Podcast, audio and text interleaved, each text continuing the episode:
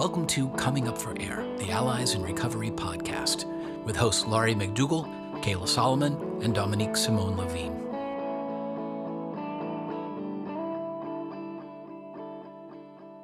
Hey, ladies, how are you doing? Good morning. Oh, you sound so excited. Okay, so last week we talked a lot about Module 5, and we touched on a few of the struggles and the difficulties of Module 5, but we didn't get to touch on a few key points out of that module. So Module 5 is, my loved one is not using, so now what? So what do you ladies think about kind of continuing on with this conversation? Because there were a lot of pieces that I worry that family members might miss. And it's really important that we kind of point those out and we make a connection between Module 5 and Module 6 and how they really work well together. What are your thoughts? That sounds great. Why don't I start by just reminding us of what we covered last time? In looking at Module 5, remember that Module 5 is the unit that talks about how you're going to respond when your loved one isn't using. And by isn't using, we mean isn't using right now, in the moment, on the phone call, in person, in the present moment. And you're going to reward that behavior, right? If they are using, you're going to take that reward away. That's one of the main things you do when you do see use. And so we talked about how we define use, which is basically the world divides in two. What I want families to do is to focus on the observable behaviors of their loved ones that has to do with the drug or the alcohol that you're looking to influence, to affect, to diminish, and ultimately to engage and connect with your loved one so that you can improve the situation by encouraging them to try things they haven't tried that might improve their situation. Wellness activities, recovery activities, treatment, medication-assisted treatment, whatever you can find, whatever you think they would do, you know, so that's a conversation in and of itself. But right now, we want you to just build your awareness, understand what you're seeing in front of you and what to do when they're not using, which is to reward. And we start with the focus on the awareness and the present moment. And then we talked about how that world divides in two: not using, reward; using, which is right before they use, while they're using, in withdrawals or hungover from the use. That's all using in our definition of use. There you remove rewards, you allow natural consequences, and that's a very subtle conversation. What is a natural consequence and can you allow it? And overall safety of both you and your loved one, and ultimately your neutral removal of yourself as well from that situation if you can. It protects you. It doesn't engage you in a conversation with somebody who is under the influence or in very bad shape because they're withdrawing, right? So there's every reason to just remove yourself. We talked about what rewards look like, the difference between material rewards, the tickets, the games, this, the that, and this connective type of rewarding, which we're very happy and prefer almost to see families try, the connective of paying attention, of eye contact, of a smile, of a hug, things that are going to provide both of you an opportunity to touch base, connect, bond in that moment. Not easy to do. You have to pair it with the behavior. So when you see a reward, when you see a behavior that you want to reward, you have to reward in short period of time so that it's linked to that behavior, right? So we talked a little bit about the intricacies of that. So we can start today by talking about the opposite, when my loved one is using right now, now what? And start to talk about removing, let's talk about removing rewards first thing. What does that look like? So that's Module 6, removing these immediate rewards and what that looks like. And I'm also hoping that we can kind of put on the back burner and talk about natural consequences, because I think that's actually a really great topic that, again, can be misunderstood and can actually, natural consequences sounds like an easy thing to do, but it is so not. It is so difficult to just allow for natural consequences. So why don't you get us started, Dominique? What about removing rewards? Get us started with module 6. So first off, to remind listeners that we're talking about subtle changes that you're making in your behavior. And when you look at your loved one and you decide they're using or they're not using, you're doing it internally, right? You're not asking your loved one, because we know what happens when you ask somebody, are you high? I can see you're high. If you do that, you get pushback. You're going to get defense, denial, anger, confrontation. You're going to go right down the hole. And so we want you to decide this internally or with your other family members, if you're working in concert with other family members in the house or on a three-way call or whatever's going on. You want to decide, my loved one is using right now or my loved one is not using right now. And you're going to do that based on what you learned in module 3, the exercises we put you, the awareness you now have about the drug, its symptoms, what and when your loved one uses, and all the rest of it. Now that you have an idea, you do have to come down on one side of the equation or the other, 100%. You may be like 60% sure. I'm pretty sure he's using. I can't be really sure, but I'd say 60%. Well, you got to come down 100% into the camp of he is using. And the reason is we want your behavior, your response to their use as though they were definitely using, and you have to act 100% like they're using. So what does that look like? You're not going to reward when they come through the door. So you may need to look, give them a bit of a bear hug because that's what you normally do, and gives you a chance to take a sniff, look at their eyes, get any final resolution as to which side you're coming down on. But let's say, okay, I'm going to say they're using.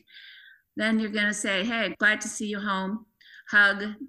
And now I'm going to back out. I'm not going to offer dinner. I'm not going to say, why don't we take the dog for a walk? I'm not going to do anything connective, rewarding, certainly not going to start providing anything. So, it's late. I'm going to just go back to bed. I'll talk to you in the morning. Have a good night. That's it. That's the removal of reward. So I prefaced all that by saying, families get really caught up in, well, I can't tell, I'm not sure, and all that. This is a guessing game. This is an informed opinion based on everything that you're hearing from us and learning from us. And you've got to do your best with the guesstimates. So they weren't high. You were wrong. They just got home. They were kind of sick. They've been sick with the cold. So how horrible was it that you removed rewards? Good night. I'll talk to you tomorrow, right? You removed yourself. You removed rewards. And you allowed the natural consequences, which if I were a good friend of yours and you came home high, I wouldn't want to be with you. So I would leave you standing at the door with no food, nothing to do, my friendship, it's all gone, right? That's a natural consequence. They may oversleep in the morning. If you can allow that to happen without it endangering your income, if it's too risky for you, then maybe you go ahead and wake them up in time for work, because everybody needs this person to continue working. But if that's not the case, maybe you allow this person to oversleep. So we're looking at these changes that you can make. They're in your toolbox. You've been using them for years. We're just asking you to be more strategic in how you pull them out, how you take them away, understanding that they all create this environment. You are creating in part an environment around your loved one. So we want you to understand what they're feeling and thinking and seeing, and your responses are critical to that. So I just want to say one thing, that when I'm listening to you, Dominique, this is such a good reasoning about why we don't make accusations about what we think the person is doing.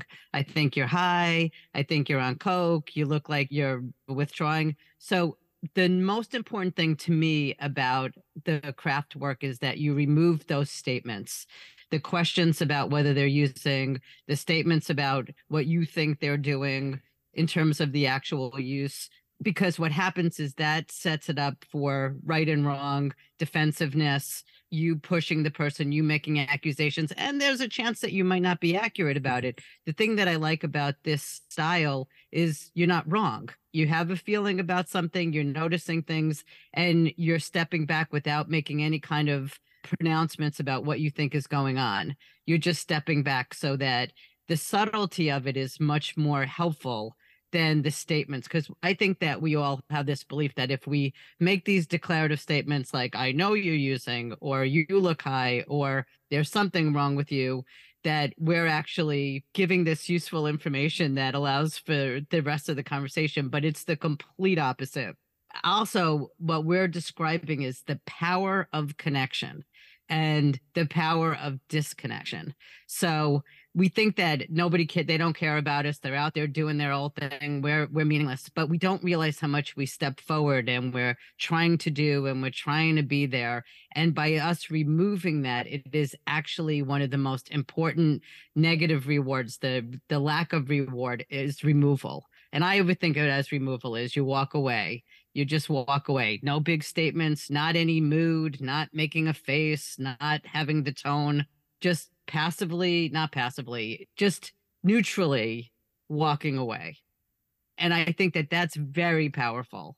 I totally agree. And I kind of want to piggyback on what both of you have said. One, I think that when family members first start to do Module 5 and Module 6, it can feel very awkward because it can feel like, well, I've got to find the rewards. I don't quite understand exactly what type of rewards. Oftentimes, what I see is a lot of family members, when they first start doing this, when they're planning out rewards, it's very much the things that they line up, like video games, you know, things, money. And actually, it's the connective rewards. I call them connective rewards. So it's the words of praise. It's the hug. It's the, I'm going to spend time with you and engage with you. So understanding that those are pretty powerful rewards. And so if you, when we talk about removing immediate rewards, that's you. Get yourself out of there and disconnect in the moment, not permanently, but in the moment, I'm going to disconnect you. Or not you, but from you in this particular behavior. And I think about it now after having practiced it for so long, now it's more fluid, right? It's more, I don't have to go into investigative mode. It's like, I look at you, okay, you know, you look good. Everything's great. We're okay. So I'm going to engage with you. We're going to have a great conversation, or, you know, I'm going to talk to you about your day or whatever. And then all of a sudden, maybe I see a sign that I didn't see before. And it's like, uh-oh, I think there was use. Okay, well, I got to, you know what? I'm out of here. I'm headed upstairs. I'm going to read, or I'm going to go take a bath. Maybe we can talk in the morning, or maybe we can talk in the afternoon tomorrow. And it's more fluid. It's not this, oh my God, I can't reward, or I should reward, or I got to remove rewards. It's not. Also, I think of it like this. If I was out with friends and a good friend of mine, they were drunk, I'm not going to want to continue to spend the night out with them. Like, I might do something like, hey, I got you home here, go inside, get in the bed. Good night. I made sure they were safe. And then I left. I didn't stay and go, you can't drink, stop drinking like this, or you're going to hurt yourself. I just moved away from it and let them deal with whatever happens, if that makes sense. Let them deal with, well, nobody really wants to be around you when you've been drinking so much. And so now it's like, okay, that's what I'm doing. And also, both of you said a couple of things that I think is really, really important. Natural consequences are not an easy thing for family members to do. So allowing for natural consequences, and Dominique, you talked about this a little bit, and I think it's really an important piece to make. If you're struggling with natural consequences and just allowing them to happen, you can make them more targeted to that specific behavior and kind of allow for natural consequences where you can allow for consequences. And what I mean by that is, let's say my loved one is drinking a lot or all week long after work and is struggling to get out of bed in the morning, but they're the main breadwinner in the family. We've got children. We've got bills to pay. I might not want to let my loved one sleep in and go to work late during the week because I can't. I really can't. So in that moment, I might not be in those moments like Monday, Tuesday, Wednesday, Thursday in the morning. I'm not really necessarily going to allow for natural consequences. But on the weekends, on a Saturday, maybe they're coaching their kids' teams, or maybe they have some responsibility with their kids or something. Well, Saturday might be a time when, okay, I'm going to allow for natural consequences because my livelihood, our livelihood, isn't at stake here. Okay, let's just define natural consequences, which is that we remove ourselves as the protector, okay, as the saver, as the person who basically makes sure bad things don't happen to people. That's basically the role that we're talking about. And what natural consequences is basically about is that we step back and allow life to just happen to this person. It's not that we're making something happen. It's just that we're not doing our usual role of prevention and emergency services that we are engaged in.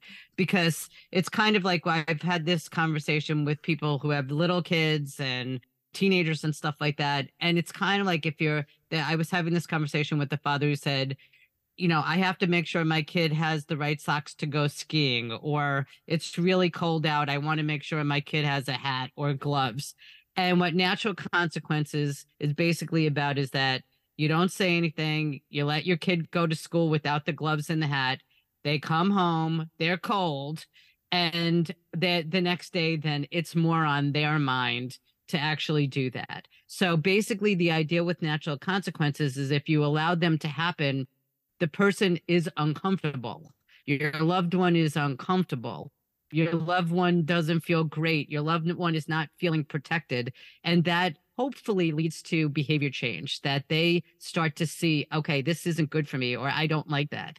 And of course, I just want to point out that we're working with people who have very serious issues, and their level of discomfort shifts as they use. So as people get more and more involved in drugs and alcohol, their ability to handle discomfort rises, so that what you would think of as, oh, you know, this is going to make them uncomfortable, they keep doing it. And it's like, how is this possible? How is it possible for my loved one to be living behind the dumpster? And even though they say they're uncomfortable, they go into treatment, they come out, and they go back to the dumpster.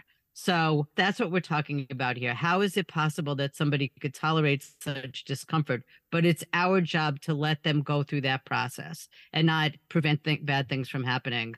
And I know that this gets sketchy when it's life and death, and we do have to look at that. But I think that our tendency is to intervene very early in that process.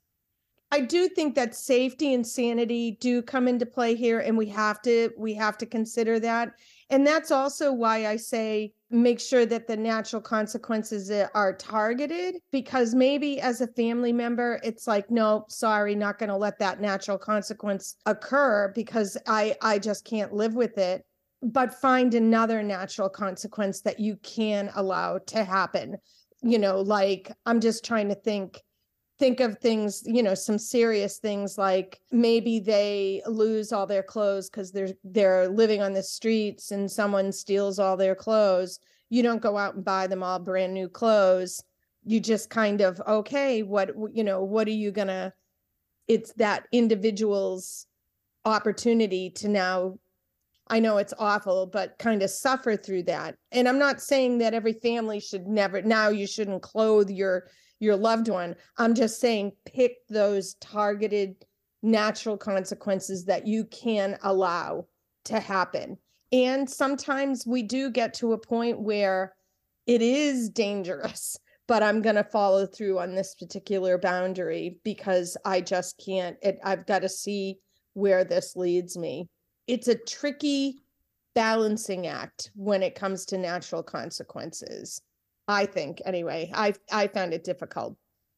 So I have more of a question because I have a way of thinking of it, but I'm curious. there's this pattern that we see in our groups and on the site of loved ones that go into treatment and they don't complete it, or they're in treatment and then they relapse and they wind up on the street, or they wind up in these very difficult situations. And when we look at people over time, it's a recurring pattern. And when we think about this, if it's somebody that keeps choosing to go in and out, and they wind up on the street and they wind up homeless and they wind up living very marginally, I always think about that. Like, how do you even think about this? Like, what do you think when you have people who do that in terms of natural consequences? Because the natural consequences in those situations seem very severe. So I wonder what the two of you think about how do family members intervene in those situations? Well, it is severe. It's a very good question, and one that doesn't have a satisfactory answer, especially here in the winter. If your loved one walks out of a residential unit and goes to the street, that's immediately life-threatening. We do try and have families have a backup plan, and hopefully the treatment provider also has a plan, but we don't have a good answer for what happens to people who run. I'll tell you what, right now we're working with a family, and the woman, the daughter, finally managed to get herself arrested and jailed. And so far, mom has been able to not bail her out. And this is with a lot of pressure and a lot of pressure from the daughter and the father, who feels guilty. But that is the safest place for her right now. And that is a natural consequence of what she was doing out there. It was because of her drug use, but it got her into some significant trouble, where that family has to hold really to keep her protected so that she will be carefully managed over to treatment, which is what we're trying to do with her, means that you don't bail her out. And I'm glad to see this woman, after running around after her for 6 months, helping the mother to go from here to there to everywhere as she was burning this line through Connecticut. It's like, this is good. And after 45 days, mother gets a letter from her daughter about what she's reading and what she's thinking and how life's gonna be different. And it's like, did you ever imagine that allowing her to stay in jail these 45 days and not bailing her out, 45 days into it, you would get a letter like that from your daughter, no matter what had happened in these 45 days? You don't know, but we know that she's safer in jail than she's safer out there.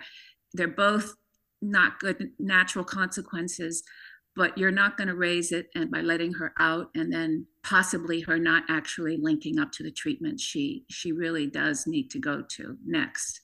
I don't know if that answers the question, but the treatment system doesn't have an answer for you. It's going to be the family. It's going to be strategies like we're talking about on this site. It's going to be setting up as temporary housing as you can so that they are not in the street if you've got the money and the control to do that. What we suggest, I don't know if these are always suggestions and sort of ideas that come out of the theories that are CRAFT theories, right? So when I say, what we suggest, it's something like the idea of clearing a room, and making it yours, taking their room, making it yours if you're a parent. They're 28 years old. They left treatment for the third time. They're not going to be able to just come home this time. So you take their bedroom, turn it into your art studio, put a cot somewhere in a public space in your house with a bunk or a chest so that they can have their things private, and let them home on nights they're not really using or not using. It's the theory of CRAFT applied to your question. How can you set up something temporary enough that they're not permanently back installed in their bedroom with the door locked? They're not out on the street. And they have some agency, they have a bed, they have family, they have dinner, they have everything if they come home to your home in the moment, not high. And then you're going to ask me, well, how are you going to be sure? And what if I get it wrong? And you're the judge of getting it wrong. It's okay to get it wrong. They'll be out in the morning. Everybody just chill, and then you just set it up again and you just keep repeating it until they realize they get breakfast when they weren't high the night before instead of the door, whatever it is. But that's the theory, and that's an application of the theory.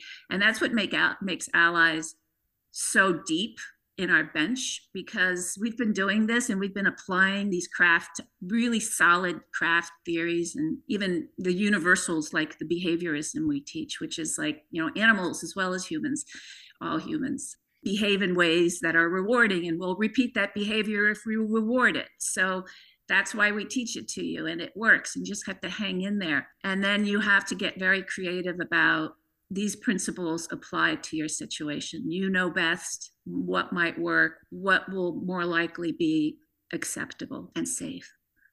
I have a little bit of a different perspective, and I think it is an application of CRAFT and what we've learned. So I think that it really depends. It really depends on the family member, and it really depends on, a lot of the time we're solely focused on the individual with substance use disorder, and we're not focused on the family member and the stuff that the family member is going through, right? I strongly believe, and Dominique knows this about me and what I did, but I also think that what I did with my son was he would go off to treatment somewhere. He would have a recurrence. He would end up on the streets. I would try various things. He would want to come home. I would let him come home, but I would set up boundaries. Here are the needs that I have in order for you to come home.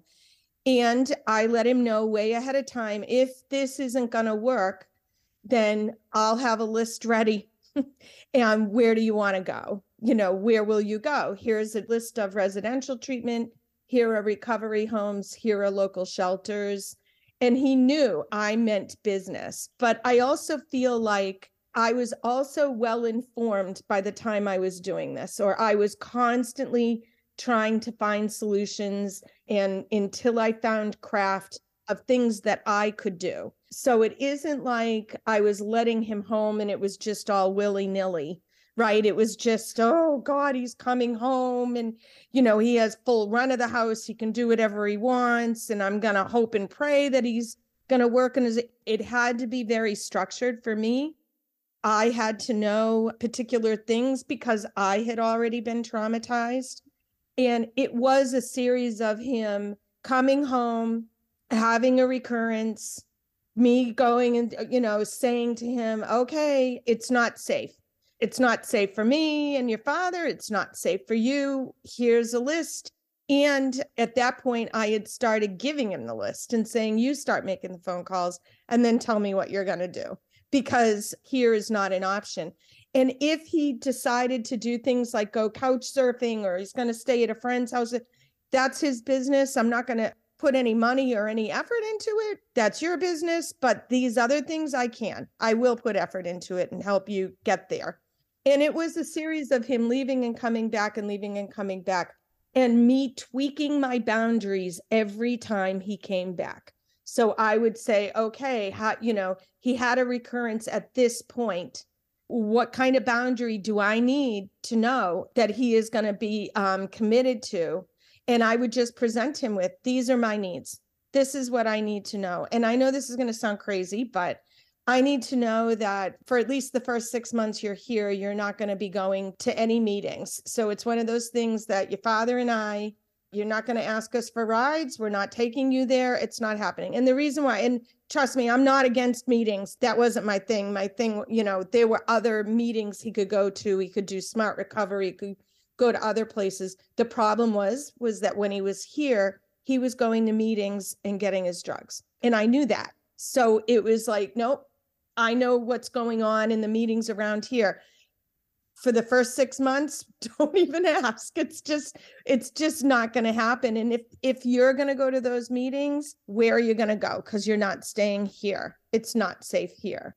From what I remember, because now it's multiple times. I mean, it's at least 11, 12 times that he left and came back and left and came back and left and came back.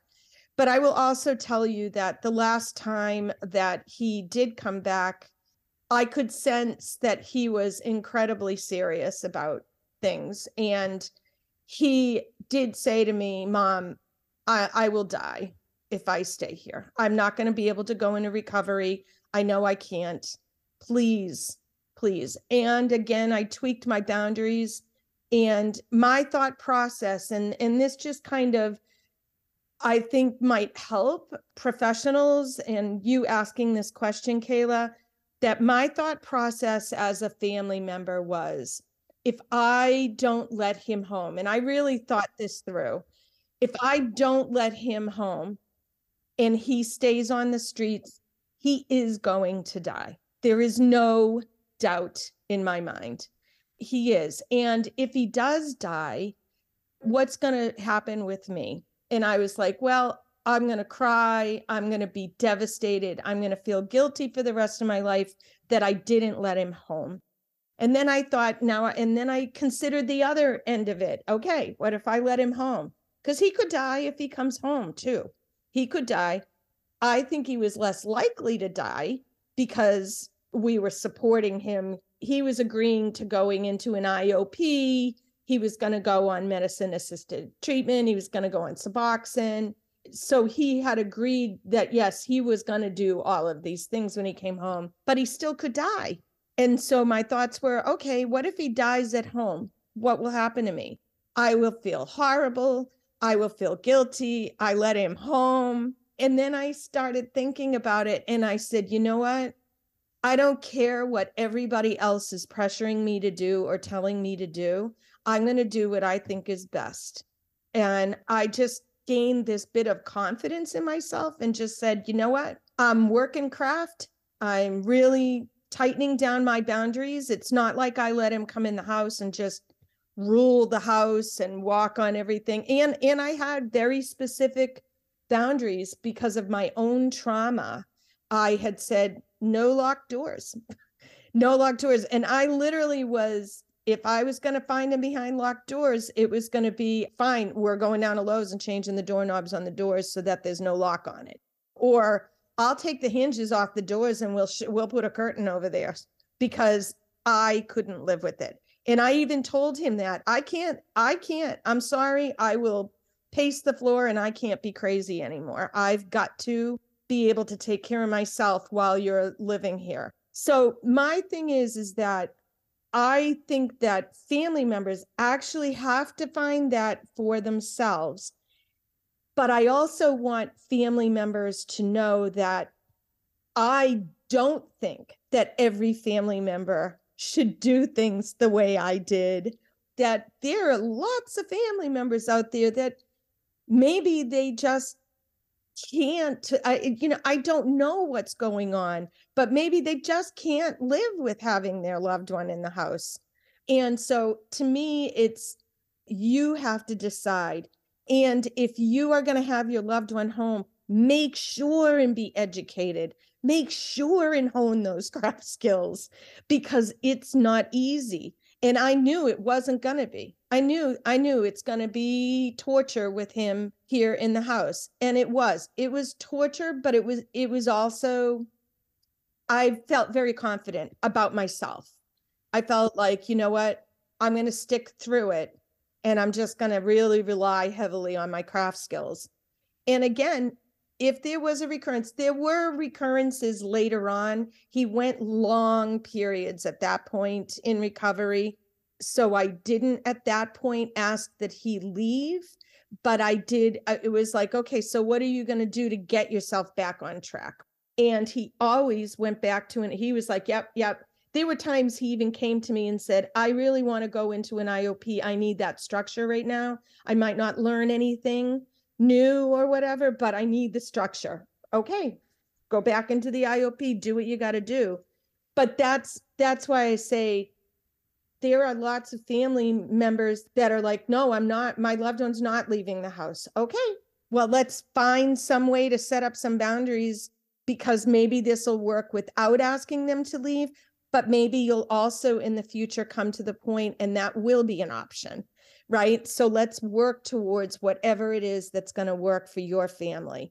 So I do want to make it clear, because people often think I'm saying people should let their loved one home. Nope, I am not. I know of lots of family members that is just not going to work for them. Well, and the one thing I just want to say about this is that this is a personalized program.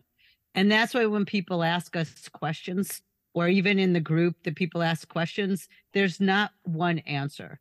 And so I like to think about this, that CRAFT and Allies is a menu, and that the more awareness you have, the more you're looking at patterns, the more you're watching yourself and your loved one over time, the more you're doing experiments of what does and doesn't work and watching yourself over time. Because again, this is time. It's not like, oh, you're going to walk in, do the CRAFT model, and that's the end of the story. We all wish that was true, but that is not true.